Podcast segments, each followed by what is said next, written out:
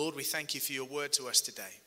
We thank you that we continue in worship even now that worship extends beyond just singing songs to you and praying, but it is indeed also hearing your very words to us. And in doing that, we glory in them.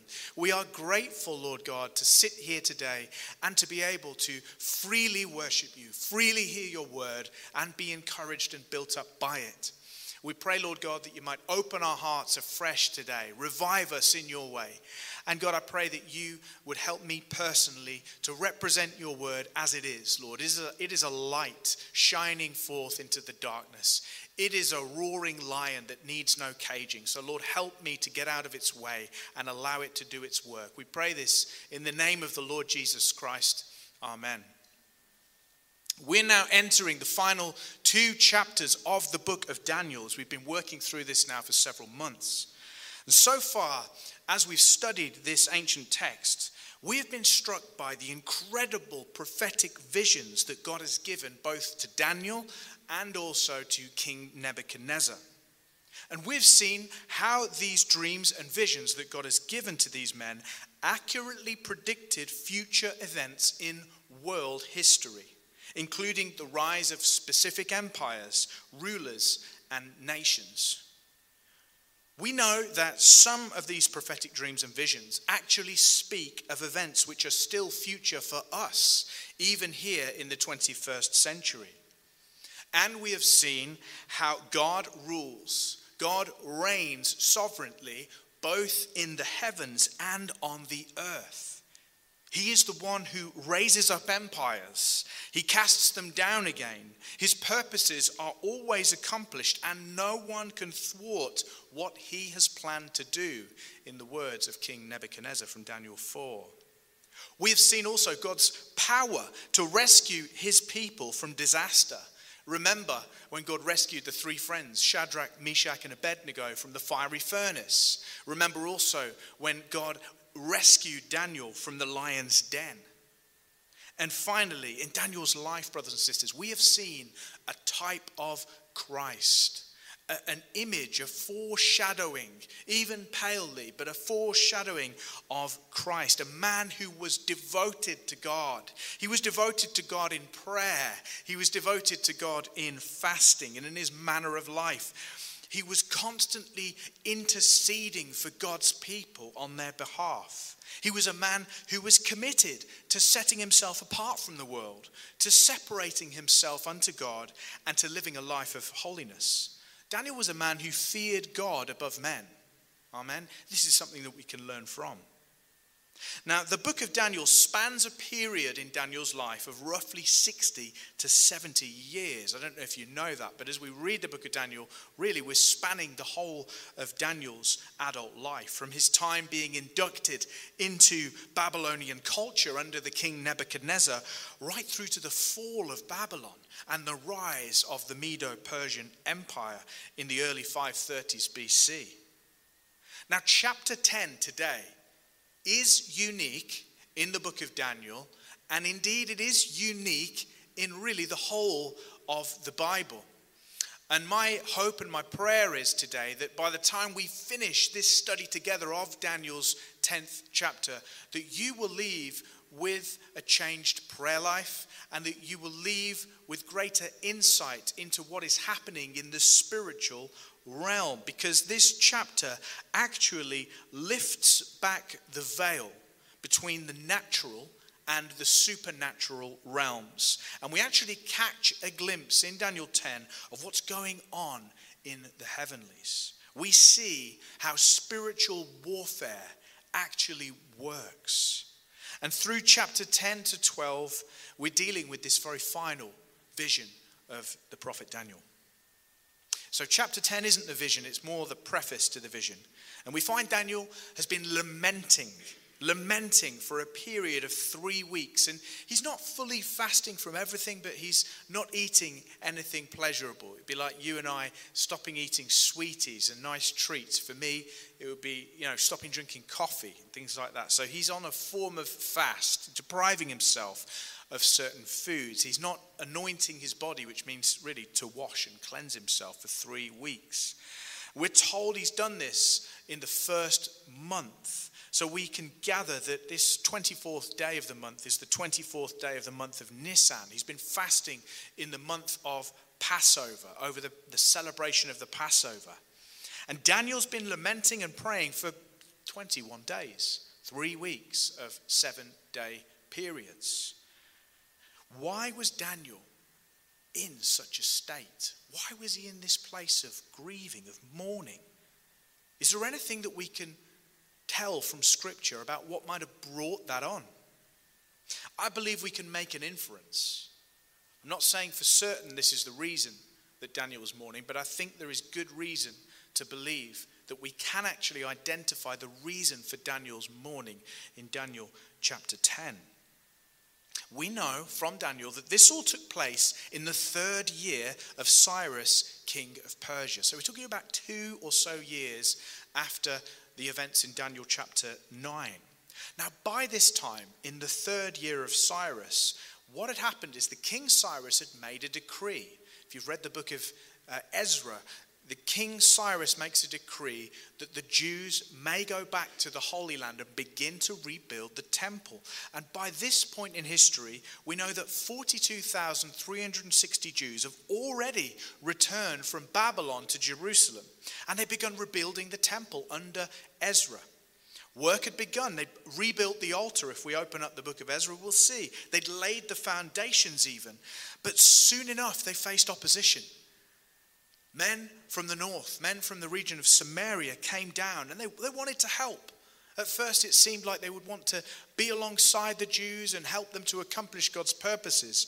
But the Jews saw that this was a job only for them, and they refused the help of the Samaritans. And from that day, the Samaritans became enemies to them and put them in fear, so that the work on the temple ceased. They downed tools and nothing happened for the entire rest of King Cyrus's rule in Persia.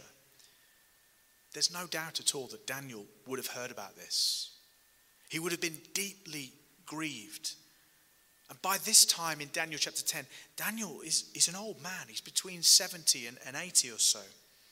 He'd waited his whole life in hope of seeing God's temple rebuilt in Jerusalem. He'd seen some of his people return there. He'd seen the decree of Cyrus go forth. He'd heard even that burnt offerings had begun once again on the Temple Mount. But now, just when everything seemed to be moving in the right direction, work suddenly stops. Have you ever been in a season like that where you've really seen God begin to move in a certain area and all of a sudden something happens? There's opposition, there's a tragedy, there's pain, there's suffering, and things just seem to stop. I don't know if you've ever been in a season like that. It can be really hard to process, but that's exactly what happens to Daniel. Daniel laments. I want to take just a moment to talk about the subject of lament. Lamenting is described like this by the dictionary it's a passionate expression a passionate expression of sorrow or grief. Lament, mourning, and sorrow have their place in Christian devotion. We read the Psalms, don't we? And we find David in the Psalms regularly in a place of passionately pouring out his sorrows, his griefs. He pours out his heart to God and he's trying to make sense of his life. He's trying to make sense of injustices, of betrayal, of failure. We find even our Lord Jesus in seasons of lament. We find him weeping at the death of Lazarus. Lazarus rather. We find also the apostle Paul, don't we? Constantly praying with tears for his brothers and sisters who are under persecution. Sorrow grief, disappointment. These are emotions that rise up in us and they're not wrong. They're not necessarily unbelief.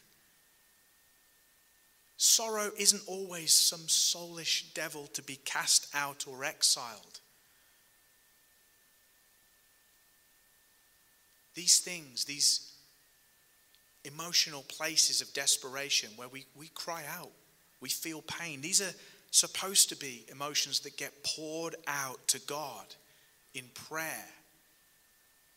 They have their place in our walk with God. We're not supposed to be stoics. We shun emotion. You know, we give it the stiff upper lip. Neither are we supposed to be positivists. You know what that means? Somebody who just says, well, there's always some bright side to look upon. We're just going to be cheerful. You know, in this church, we don't believe in sorrow. We don't believe in sadness. We just believe in the joy. We're not supposed to be positivists, uh, positivists either. We're not, we're not supposed to be living in unreality. You're allowed, just as Daniel was, to feel sorrow. We're allowed to look at the world and feel pain. We're allowed to look at the world and grieve over injustices that we're looking at. If you haven't been doing that in the last few weeks, then I don't know what to tell you. Sometimes it's in feeling helpless that we recognize our limitations. We recognize that we have nowhere else to go but prayer.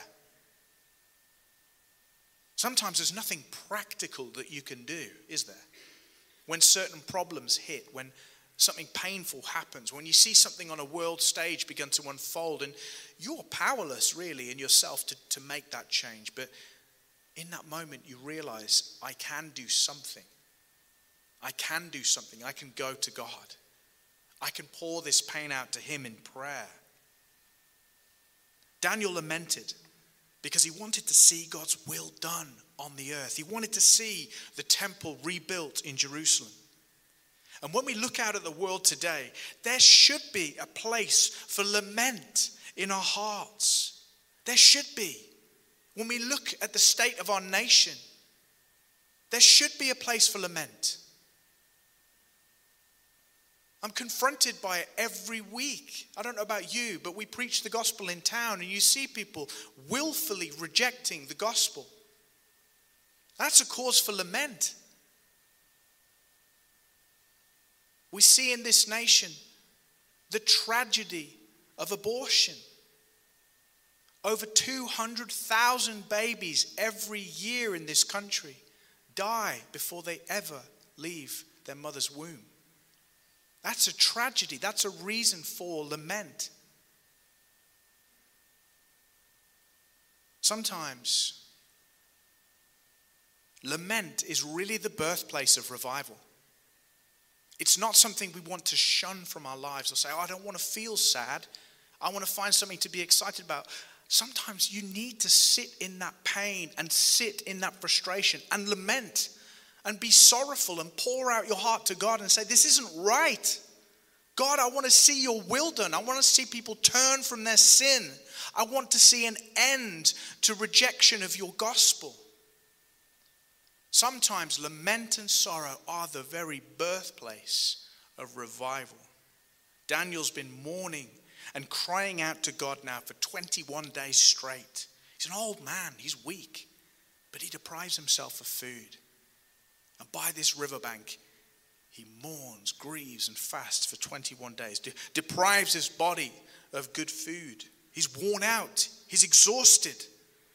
I don't know if you've ever tried fasting and praying and mourning. I manage about three days and I'm good for nothing. Here's a man in his late 70s or early 80s, 21 days. Wow. It challenges me. He's worn out, exhausted. When suddenly, there on the riverbank is this figure. There's this figure, like a man, but with a face like lightning, eyes like fire, and voice like the sound of a multitude. Can you imagine that? As we unpack what this all means, I want for us to see a number of things here today. I want for us to see, firstly, very clearly, this that there is an unseen realm. There is such a thing as an unseen realm, it's real. It's not make believe. Secondly, that figures who exist within this unseen realm actually influence events in the seen realm. They pull strings, They pull strings behind world leaders, powers, and governments. They can help or they can hinder God's people. Thirdly, I want for us to see this that when we pray, we are influencing events in the unseen realm. We are actually engaging in spiritual warfare every time we pray. Daniel's friends, when they see Daniel begin to tremble, they don't see this figure, do they? But they sense something that sends them running for cover. I've heard one an, uh, angel visitation story which was much like that. There was a well known worship leader playing on his piano and just singing songs of worship to the Lord. And apparently, while this was all happening, it wasn't in front of a crowd, it was just him with his band. All of a sudden, he looked round and the band behind him was gone. They were all gone. He didn't see anything, but his band had run and hid under the sound desk and were trembling and shivering and said, We've just seen an angel show up. Sometimes the most natural reaction to seeing an angel is fear. and that's exactly what happens to Daniel's friends. They, they run for cover, they're trembling. Daniel's strength immediately leaves him, doesn't it? He falls to his face it says he, he began to fall into a deep sleep as this angel or this messenger began to speak. The, the image of this figure sounds a lot like the image that John sees in Revelation, doesn't it? Sounds a lot like that. And John said, too, when I saw him in Revelation, I fell at his feet as though dead. But he laid his right hand on me, saying, Fear not, I am the first and the last. Of course, John was encountering the risen Lord Jesus there in Revelation. Now, often in Scripture, when angelic beings show up, people are immediately petrified. They're completely incapacitated quite often. And the words, therefore, that accompany angelic encounters in Scripture are often don't be afraid, don't fear. Why do they say that? Because they had good reason to fear. Don't be afraid, they say. And this figure says to Daniel, Oh, Daniel, man greatly beloved in the ESV and the RSV, man greatly beloved, give heed to the words that I speak to you and stand upright. For now I've been sent to you. While he was speaking the word to me, I stood up trembling, it says. When God sends an angelic messenger to his people, there's always a word of comfort, isn't there? Whether it's don't be afraid, or whether in this example here, it's Daniel, man greatly beloved. I want to say this today knowing that you are beloved of God, actually knowing that, not just hearing me say it, but you knowing that you are beloved of God is literally the most life giving fact that you could ever know that you are beloved of God. I wonder when you're brought to your knees by life, whether you've ever caught a glimpse of God's love for you. That you are greatly beloved of God. Those are life giving words. It isn't a bare fact, it's a fact you can actually know experientially. My prayer is today that we dwell on that fact. We receive that truth in more than just our heads, but in our hearts. We receive it. You are greatly beloved of God. This angel tells Daniel to stand to his feet. Now, what significance does that have? Why does he say stand up? I think standing up as opposed to sitting down, it signifies attentiveness, doesn't it? It signifies a readiness. It's like in an army barracks, like many of you won't have served in the army. I certainly haven't, but we've seen the movies, right? When the commanding officer comes in and he yells at them and he begins to perform a roll call, the soldiers all have to stand to attention, don't they? They have to get up, stand to attention to show their what? To show their attentiveness, that they are ready for the officer's command. And I think in these days, church, that the Lord is calling his church to stand. He's calling us to attention, to be in a place of readiness for the unfolding of His words, to be in a, a, a place of preparedness, rather, to face what is coming to us in these times, to stand for God. So, what does it mean for us, church, to stand? Well, I, I think it means that we become like Daniel here in chapter 10. We become extremely vigilant. Do you know what vigilant means? Well, you can go too far with it. There's a negative um, condition called hypervigilance, which is mean, meaning essentially where you, you hear the drop of a, a penny from a mile off and you're like, that's hypervigilance. That's when you're too vigilant. But we draw that back to a healthy place. And vigilance means that you are attuned to what is going on around you. And I think God is calling the church right now into a place of vigilance both in our study of God's word and also in prayer, to be vigilant, to be watchmen. My dad has talked a little bit before about what it means to be a watchman. And I think he's calling us to that. I think that God is wanting us to be hyper aware of what he has said in his word and also to be hyper vigilant to what he is doing in the earth, to be ready to make appropriate prayers to be vigilant, that we know the times that we live in. We talked about this before. How important is it to know the time that we live in so that we might know how to pray in those times? I think God wants us to be ready to play our part. That's what I'm saying. To stand, to be ready, not to be found lying down or sitting, but to be vigilant. I believe that there is a spiritual warfare going on right now, which has ramped up even in the last couple of years. But I want to say to you, that's for our good. That's for our good. Have you ever found that to be the case? That spiritual warfare and the attacks of Satan and his demonic realm on your life has actually been turned for good. How many of you have ever seen that before? I know that I have. Listen to this quote from Martin Luther. He says this As soon as God's word becomes known through you, the devil will afflict you. He will make a real doctor, a theologian, or a teacher of you. He will teach you by his temptations to seek and to love God's word. Luther said that the papists, as he called them, the Roman Catholic Church, chased him, beat him, persecuted him, and all it did was drive him into the Lord's arms. Sometimes the attacks of the enemy, always in fact, on the life of a Christian are used for good. I was in Oxford on Friday actually visiting a friend. I, I used to live there, got married down there, and it's a place that I love dearly. And we went to one of our favourite places together. We went to Broad Street in Oxford. How many of you have been to Oxford before? Go down to Broad Street. It's next to Balliol College before you get to the Sheldonian. And there at the bottom of Broad Street is a small square on the ground with a brick cross inside of it. And it marks the place where two, indeed three Christians were martyred. Three Protestants were martyred by the Catholic Church back in the 16th century. Two of them were called Ridley and Latimer. The third was Cranmer himself, was burnt to the stake there, uh, burnt at the stake rather.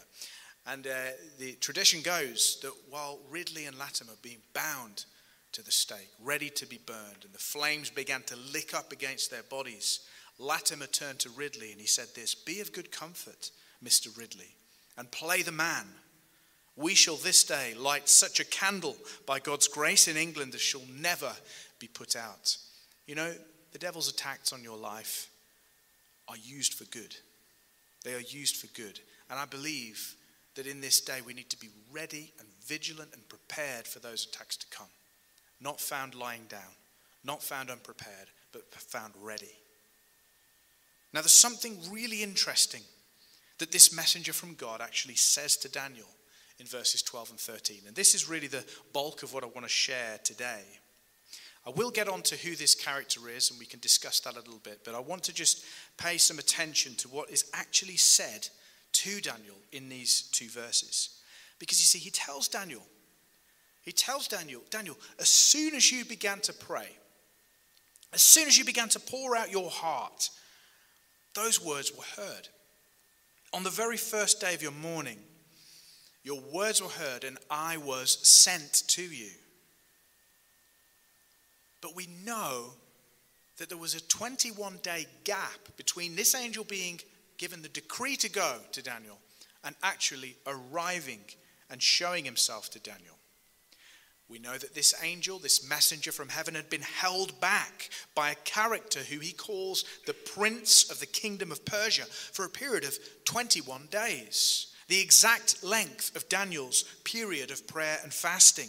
Now, there are several things of note here that I want us to pay attention to. Firstly, the messenger was sent because of Daniel's words. The messenger came because of Daniel's prayer. Daniel's prayer was a cause of a heavenly decree. What can we learn here? We can learn this prayer is effective. Prayer is effective. The prayer that we pray actually impacts what goes on in the heavenly realm. Prayer moves spiritual powers like pieces on a chessboard. And God indeed has chosen prayer as the means by which he accomplishes his sovereign purposes on the earth. God ordains not just the ends, but the means, brothers and sisters. He has chosen prayer to be his sovereign means of accomplishing his purposes on the earth. Secondly, I want for us to see this. Even though heavenly powers and forces began to organize themselves and deploy from heaven. At the first words that Daniel prayed, Daniel didn't know anything about it, did he? God issued a decree at the first word of prayer. Daniel had no clue. He had no feeling, no buzz, no chills, no revelation that God was actually doing anything until the 21st day when this messenger arrived. Listen to me, sometimes we think that just because we don't get an instant answer to prayer, that our prayer isn't working. Daniel 10 shows us that that way of thinking is utterly wrong. Daniel's answer was given the moment that he began praying, but there was a delay in receiving the answer. And he had no inkling at all that there was anything going on in the heavenlies until the 21st day. We have to stop thinking about prayer like it's a vending machine. Like we got to go to it, select the thing that we want, and boom, there it is. Prayer is more like a battlefield. Prayer is more like a game of rugby if you watch the Six Nations, or it's more like a game of American football, which is my preference, really, but there we go. The ball needs to get moved to the try line, to the touchdown zone, right? And in order to do that, there has to be strategy, there has to be consistency, there has to be endurance in our prayer. There has to be endurance. There's an enemy defense team lined up against us, which is trying to thwart God's answer to our prayers. And if we want to get the ball over the line, so to speak, and see our prayers get answered, sometimes it takes more than just one prayer, doesn't it? Sometimes it takes more than one prayer. But I think so often, if you've ever watched American football, there's a move called the Hail Mary, right? It's not Catholic theology. What it means is it's when the quarterback is in desperation and there's a huge distance to go to the touchdown zone. And so he just wails the ball as high as he can, and he just hopes. He just hopes that one of his runners is going to be able to catch it. But really, it's a, it's a wing and a prayer. And sometimes I think we think about prayer like that. It's like, okay, whoosh, let's hope. But prayer's not like that. Prayer isn't like that. It's not like a vending machine. It's not like a Hail Mary throw. Prayer is an attritional battle takes persistence, it takes us digging in into our positions and having a strategy and moving forward. Sometimes we not see the full answer to that prayer for, for some time, but we must keep moving forwards. You see, this messenger from heaven that had been sent on day one of Daniel's prayer, he had to fight his way past this person that he calls the prince of the kingdom of Persia. He actually needed help from another prince that he calls Michael. What's going on here? Who are these princes that he's talking about? What's meant by that? Well, we can tell for certain these aren't human princes. these aren't human rulers. We're talking about the kind of princes that Paul mentions in Ephesians chapter 6, verse 12, when he says, For we're not contending against flesh and blood, but against principalities, against the powers, against the world rulers of this present darkness, against the spiritual hosts of wickedness in the heavenly places. That's who we're talking about. We're talking about powerful spiritual beings who rule in unseen heavenly realms. We're talking about angels. We're talking about demons today. Now we know this messenger that Daniel is talking to right now with the face like lightning. We know this is an angel. This is a messenger from God. He receives help also from another prince, another ruler called Michael in his fight against the prince of the kingdom of Persia. And this Michael, this archangel as we call them, which actually just means ruling angel, is a powerful, high ranking angel in God's army who actually seems to have like a special remit for fighting the powers of darkness.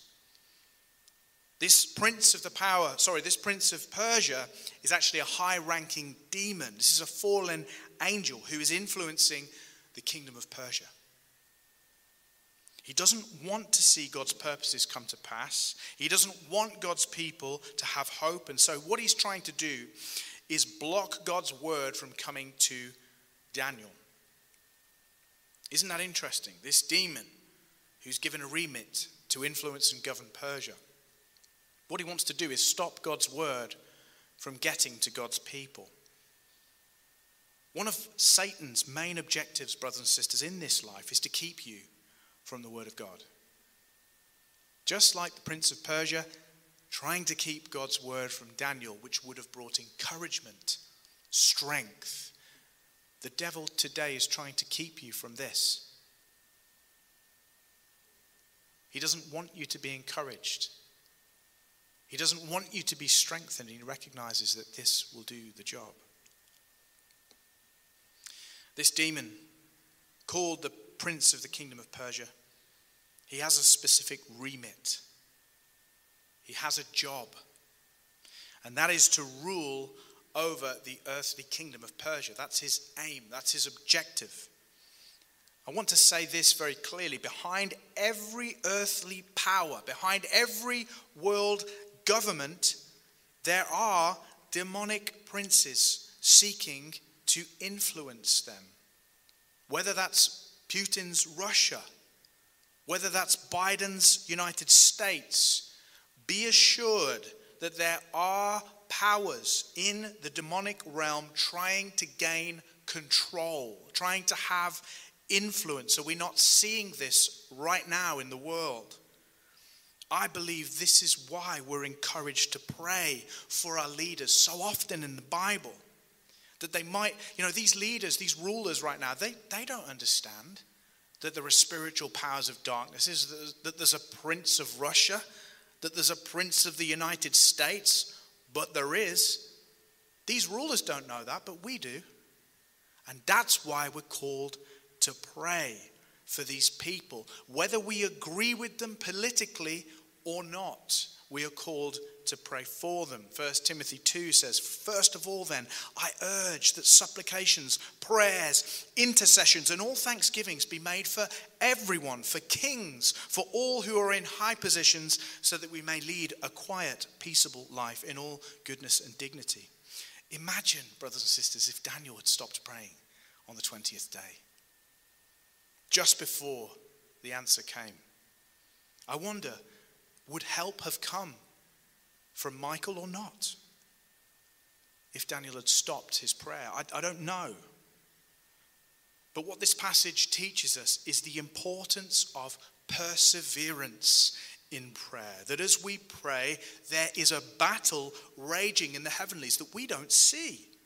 Heavenly decrees get issued on the basis of your prayers. Isn't that incredible? I wonder if knowing that truth suddenly makes you feel more serious about your prayer life. Now, some theologians think that this figure with the face like lightning and fiery eyes and voice like a multitude. Some think that it is actually a pre incarnate visitation of actually the Lord Jesus Christ.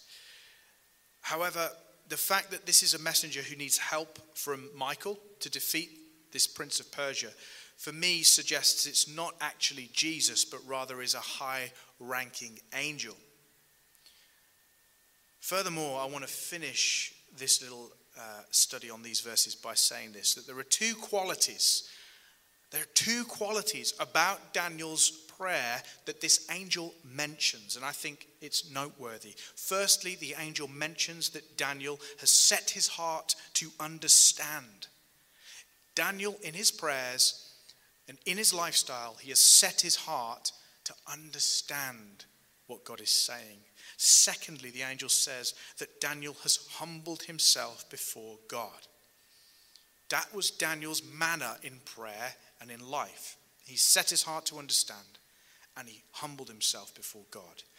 I want to say this in our prayers, in our study of God's word uh, in the scriptures, we want to have those two attitudes. We want to seek to understand God's word and we want to humble ourselves under God, not to seek to tell God what He's supposed to do. Amen? But to humble ourselves under the Lord, both in our study of the Word. When we read things in the Bible that we don't understand necessarily, we have a heart to understand it. We want to say, Lord, please help me see this. But even if I don't understand it in my little pygmy mind, Lord, I want to humble myself under it. Does that make sense? We're ready to accept whatever answer comes our way in prayer. Not to argue with God about what he should or shouldn't do. Ecclesiastes 5:2 says, "Do not be rash with your mouth. Not, do not let your heart be hasty or utter a word before God too quickly. For God is in heaven, you are on earth. Therefore let your words be few." This angel finally tells Daniel that he's come to make him understand things that are to happen in the nation of Israel in the future. We're not going to study those today because those are found in 11 and 12. But hearing this message from the angel strikes Daniel mute. He loses his strength. He says, There's no breath left in him. Now, if having a face to face encounter with an angel does this to you, then again we see the absolute necessity of Jesus coming in the flesh as a man so that we could actually stand before him, hear him, understand what he's saying to us, so that humans could stand in the presence of God through the Lord Jesus Christ and receive his word without falling down on their faces and dying. We see, brothers and sisters, how far God was prepared to stoop down so that humanity could understand him, so that humanity might be saved. We know that passage in Philippians chapter 2 that says, Have this mind among yourselves, which is in yours in Jesus Christ, who, though he was in the form of God, did not count equality with God a thing to be grasped, but emptied himself, taking the form of a servant, being born in the likeness of men, being found in human form. He humbled himself by being obedient to the point of death, even death on a cross. Therefore, God has highly exalted him and bestowed upon him the name that is above every name, so that in the name of Jesus every knee should bow in heaven and on earth and under the earth, and every tongue confess Jesus Christ is Lord to the glory of God our Father. Finally, we read another angel comes along, strengthens Daniel. We know it wasn't a man had the appearance of a man. And that's how Daniel talks about angels often. They had the appearance of a man. Daniel's strengthened by this messenger. And this messenger from heaven is about to reveal to Daniel what is to come in the days ahead. We'll read more of that in the next few installations in chapter 11 and 12. But what is said at the end of chapter 10 again tells us that this Persian empire, which was current for Daniel, is going to come to an end. Again, the Lord is able to prophesy accurately of future events to Daniel. The Persian Empire is coming to an end. There will be a prince of Greece who comes next, and that this will be the next empire to rule. As we've said before, every earthly kingdom, every government ruled by men no matter which nation, whether it's a Western nation, whether it's Eastern, whether it's avowedly Christian, or whether it's Muslim, every government of man does have an allotment of a demonic principality, a demonic power which seeks to influence it and have dominion over it. And through prayer, through prayer, we actually engage those powers. It's when we pray that angels are sent to fight against these demonic powers and ensure that they don't get their dark way. How incredible that we get a glimpse into what's actually happening in the heavenlies as we pray. That we are doing warfare. I think it's just incredible. I wonder if knowing that gives you more confidence to pray. I wonder if it makes you feel that perhaps we ought to spend more time praying for the nations, praying that these powers of darkness don't get what they want, but instead the will of the Lord is carried out. Maybe we are called to spend more time in lament like Daniel was. Perhaps we're even called to spend times of fasting, depriving our bodies of certain sustenance just for a time so that we could concentrate our energies on prayer. I wonder if it encourages you to persist in your prayers and not to give up, not just to throw up the Hail Mary or push the button on the vending machine and when you don't get what you want, you give up. I wonder if it encourages you to stay persistent in your prayers. Do you have friends and family who don't yet know the Lord? Are you willing to keep pressing in and praying until you see God's will done? I wonder. I want us also just to keep in mind the situation in the Ukraine and in Russia and how this passage really does speak to that situation that we would understand that even this man, Putin, is making incredibly evil decisions. We can see that behind him there is a principality that is seeking to have dominion over him, and we ought to be praying for him too. Putin is not the devil, Putin is not a demon, but he's a man that is being influenced clearly by demonic forces, and we ought as a church to be praying for Russia as well as the Ukraine. I want to say that. The two are important together. And I wonder if it helps us to also be encouraged not to see our prayers as insignificant, but to see them as mighty, powerful, casting down strongholds and lofty things that raise themselves against the truth of God and His Word. Let's pray together, shall we?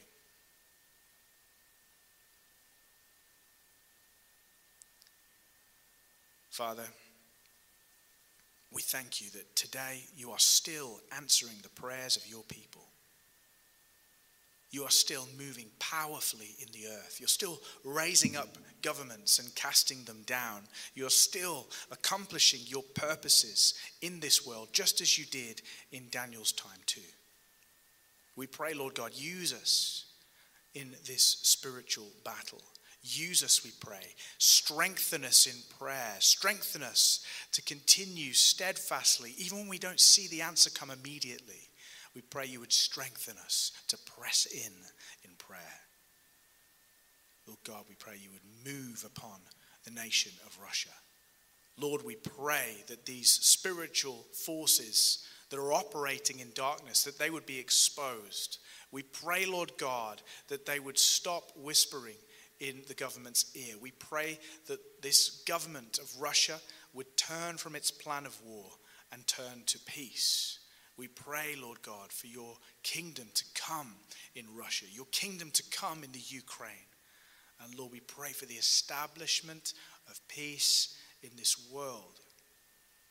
But more importantly, we pray your kingdom come and your will be done on earth as it is in heaven. Amen.